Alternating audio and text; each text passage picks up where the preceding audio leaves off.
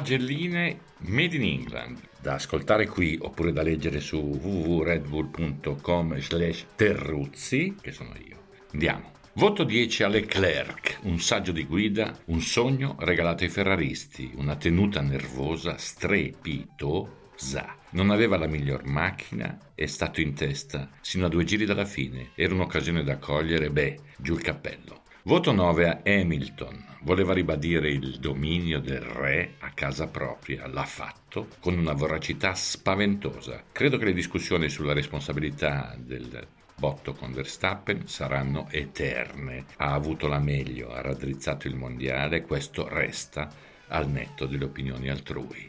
Voto 8 a Verstappen. Vederlo fuori e sofferente dentro un pomeriggio potenzialmente felice dispiace. Forse, forse avrebbe potuto lasciar passare Hamilton più veloce, arrazzatissimo, eccetera, eccetera, visto che qui si balla un campionato, ma sono chiacchiere da chi sta seduto. Il prezzo di questo GP comunque esorbitante. Voto 7 a Indiana Jones e a Fernando Alonso. Harrison Ford un po' bolso ai box, ma più rassicurante e meno ganassa di Tom Cruise. Se Leclerc l'avesse caricato a bordo, forse avremmo una classifica diversa. Fernando ha fatto Indiana Jones sabato. Per chi avesse dei dubbi residui sulla tempra, saluti e baci. Voto 6 a Norris, si ricorda sempre di complimentarsi con chi lo batte, solo per questo applausi. Poi porta a casa il pane ogni domenica, quando può brillare e quando non c'è verso. Voto 5 a Sainz, insomma,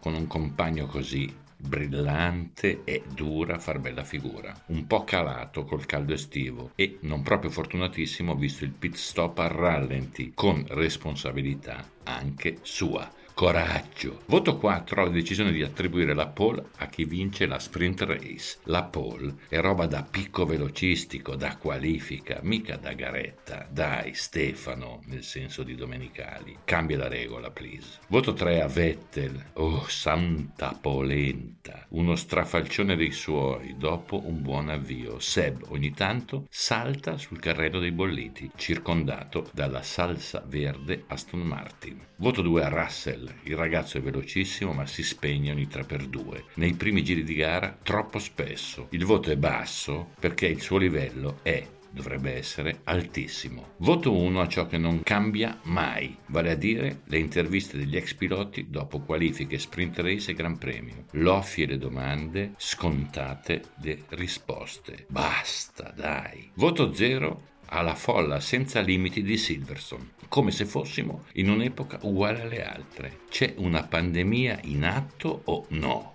Pare di no, da quelle parti lì. Ciao.